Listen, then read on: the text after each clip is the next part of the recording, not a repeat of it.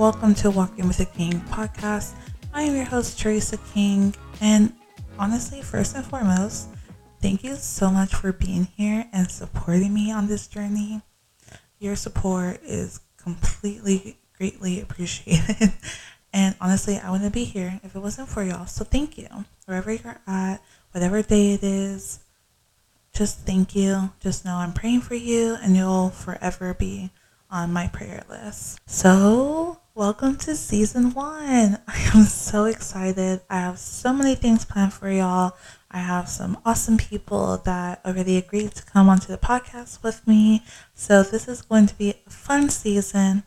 I am going to be posting every Monday. So, if you're here on Monday, awesome. Come back next Monday. Next week is going to be a good one. So, like I said in my trailer, I am 26 years old.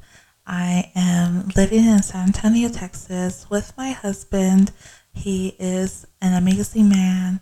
We've been married for almost two years. We're going to hit two years in October, which is kind of crazy. I, it feels like I just got married to him like yesterday. Uh, we had a small little COVID wedding. It was beautiful. It was fun. And it was crazy because three weeks before our actual wedding, our original venue canceled our wedding on us. Huge story. Maybe I'll tell y'all about it later. But um, yeah, he's an amazing man. He's actually sick right now. he has COVID. So if y'all can, pray for him. Um, he's doing good. He's in the quarantine. He is in the bathroom. So just give him y'all's prayers. Just lift him up. So, back to the beginning, I grew up in a Christian household. I gave my life to God at an early age. I got baptized at an early age, but in high school, I entered a relationship that turned into a very toxic relationship, later abusive, but he actually introduced me to smoking weed.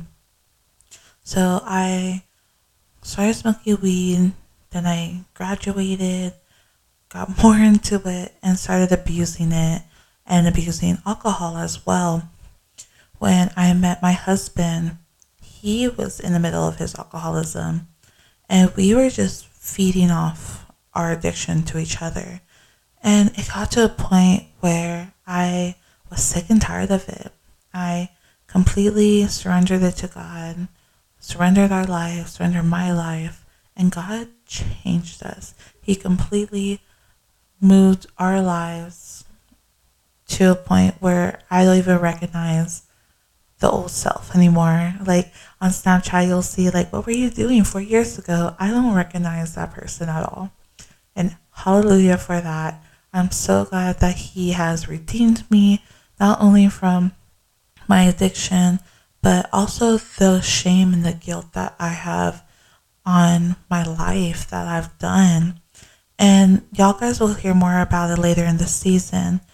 But when my husband and I came to Christ, we were, you know, on fire for Jesus. We are like, yeah, let's let's go to church. Let's do this and this and this. And we're like, okay, so what do we do? How do we continue this lifestyle of living for God? And one of the main things that you do is you get to know God. We're like, okay, so how do we get to know God? What do we do? What are the steps? So, what are different ways that you can strengthen your relationship with God? So, I came up with five different ways to strengthen your relationship with Him. And number one is read your Bible.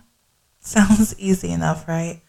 Well, I had the privilege to volunteer at my church's youth group. And we went to South Padre Island for beach camp, which is summer camp. And one of my girls in my group was like, How do I even read the Bible? Like, where do I begin? I was like, Hmm, that's a good question there, darling. So, where do you begin to read the Bible? Well, you could read from Genesis to Revelations. Um, I personally could not do that. Um, I am reading book by book though. So what I am doing personally is I have a, a devotional app. I have YouVersion. A lot of people use YouVersion. I love YouVersion. If you don't have YouVersion, you should download it. Not spons, but it has different devotionals, or if you want, you could do like book readings, uh, whatever you feel more comfortable doing. I am reading the Minor Prophets right now through that app, and that's how I am able to read the Bible. Um, one other thing you could do is get like daily breads. They're like these little booklets, these little pamphlets. I know one of my professors, he likes to have the daily bread on his on his desk with him so that way whenever he has time he could read it but it's also a reminder like hey i need to get fed today. Um, there's different ways to read the bible. But another thing that i get questioned a lot like i get asked a lot is how do i even read it? Like how am i able to understand the bible? So I am blessed to be a part of a church that teaches us, you know, discipleship, leadership, and they gave us a key. I want to give you this key because I know it helped me a lot. So I'm hoping that you can use this key if it'll help you. So, for example, let's say we're reading the book of Ephesians. Um, there's six chapters in the book of Ephesians, so you'll have it for six days, one chapter per day. So, what I do is read the chapter by itself, go back to the chapter, and read it with a commentary. And once I'm done with that, I write notes on it in my Bible. I have the wide margin Bible. But once I'm done with that, I go to my journal and I write the five key questions. Question number one What does this passage say about God? Question number two What does this say about people or myself? Question number three What is God telling me? Question number four What am I going to do about it? And number five, it's not a question, but it's to write out your prayer. I find that this key really does help me personally because I'm able to really understand what God is telling me in the Bible. And guys, scripture is so important to living a Christian lifestyle. 2 Timothy 16 and 17 says, all scripture is inspired by God and is useful to teach us what is true and to make us realize what is wrong in our lives. It corrects us when we are wrong and teaches us to do what is right. God uses it to prepare and equip his people to do every good work. He uses scripture to teach us how to live, guys, and to understand what is right from wrong. So, number one, most important one is to read your Bible. Number two, join a small group. I promise you, at your church will have a Bible study at least. I go to a mega church, so we have so many classes. Like we have core classes on like how to train a disciple, how to be a disciple, how to be a leader, or you know, Bible studies. You can make your own Bible study. Grab some friends, grab a grab a book in the Bible, and just studying God's word. Doing this with people not only brings you spiritually connected to other people, but you're also building relationships. We're supposed to love on each other and have people tell us what is right from wrong. And honestly, being in a group where you're able to hear other people's perspectives on the Bible does help you because sometimes you don't understand what this scripture is going to say or what this is saying in this paragraph but your friend might your they'll be able to break it down for you so you can understand so it's very very important to get into small groups bible studies whatever it may be that you are connected to. Romans 12, 9 through 10 says, Don't just pretend to love each other. Really love them. Hate what is wrong. Hold tightly to what is good. Love each other with genuine affection and take delight in honoring each other. Living life with other Christians is very vital in the Christian community, like for life. Like, there's a reason why God created Eve for Adam. It's because he saw that Adam was lonely.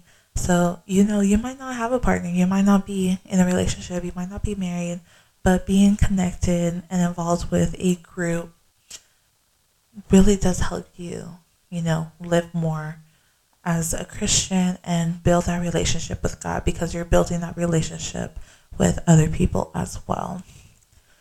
Number three, serving.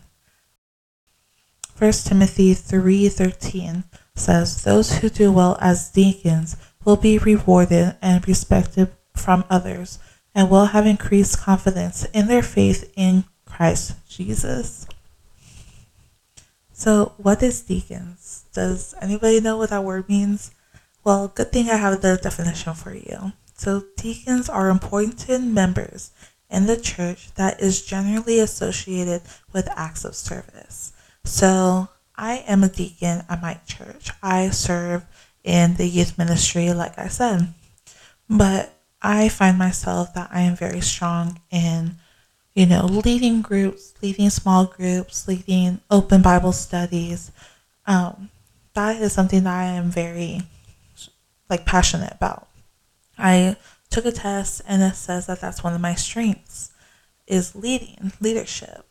There are tests all over the internet that could help you understand like what am I good at? It could be, you know, what I'm doing in the kid slash youth ministry. It could be hospitality, you know, if you love to make sure everybody has a cup of coffee in the morning at church, that could be something that you could do. Um, there's overseas mission trips. Is that something that you're interested in? Feeding the homeless, construction work. It could be as simple as saying hello to the new person that's coming into your church. There's so many different ways that you could get connected to your church. And honestly, that does help you build relationships with other people. You get to meet other people that you go to church with. I've met so many people, so many wonderful people through the youth ministry. And honestly, I can't see my life without them right now because they really do help me on not only my walk with Christ, but as me as a person in general. Number four, surround yourself with Christian people. Serving and Bible studies, groups, small groups, that really does help you build those relationships. So if you got the number three and number two, you got number four. You're able to surround yourself with other Christian people and they will, you know, correct you when you're wrong. That's what we're called to do. You know, the Bible, it doesn't tell us not to judge people, it tells us how to judge people. And we have to bring each other, you know, accountable when we are living our life. You know, all of the friends that I have in church, they will tell me if I'm doing something wrong. Just like I'm, just if I would tell them, like, hey, that's not right. I love you. What's going on? How can I help you? Building a community in your church is very vital to to your relationship with God. That's how you get to know Him a lot more.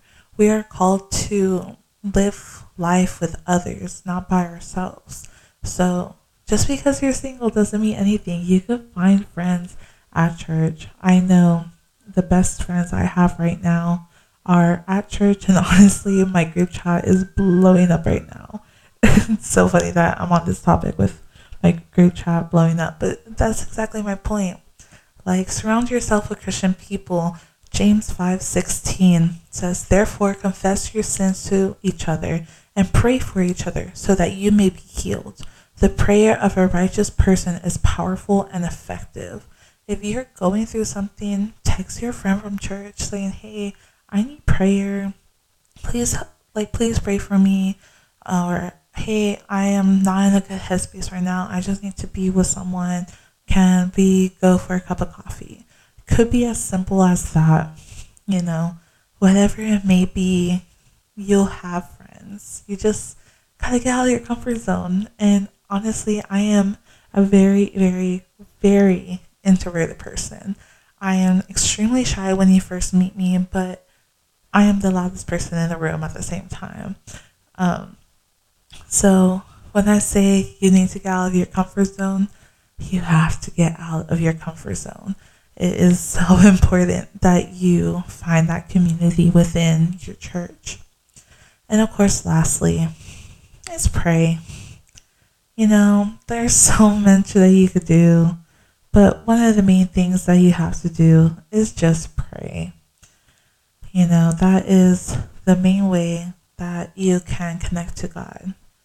You know, He wants to talk to you. He wants to tell you, you know, what's going on in your life. You know, He wants you to He wants to hear your prayers. He wants to hear your requests. He wants to hear what is going on in your life. Like He knows He's God. Like God knows everything. But He wants to hear from you. He wants a relationship with you. And prayer is the main way to get to Him. Of course, like I said, the Bible is the main way, but so is prayer. So if you want to do anything out of these five, I suggest prayer and read the Bible.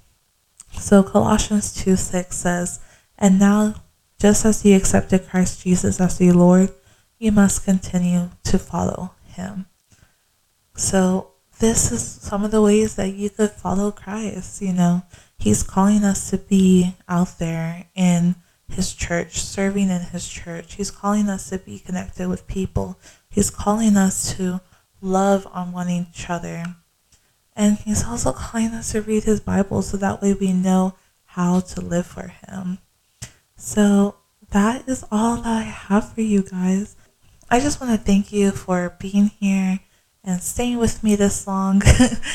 but um, if you have any other questions, DM me on our Instagram page at walkingw.thekingpodcast.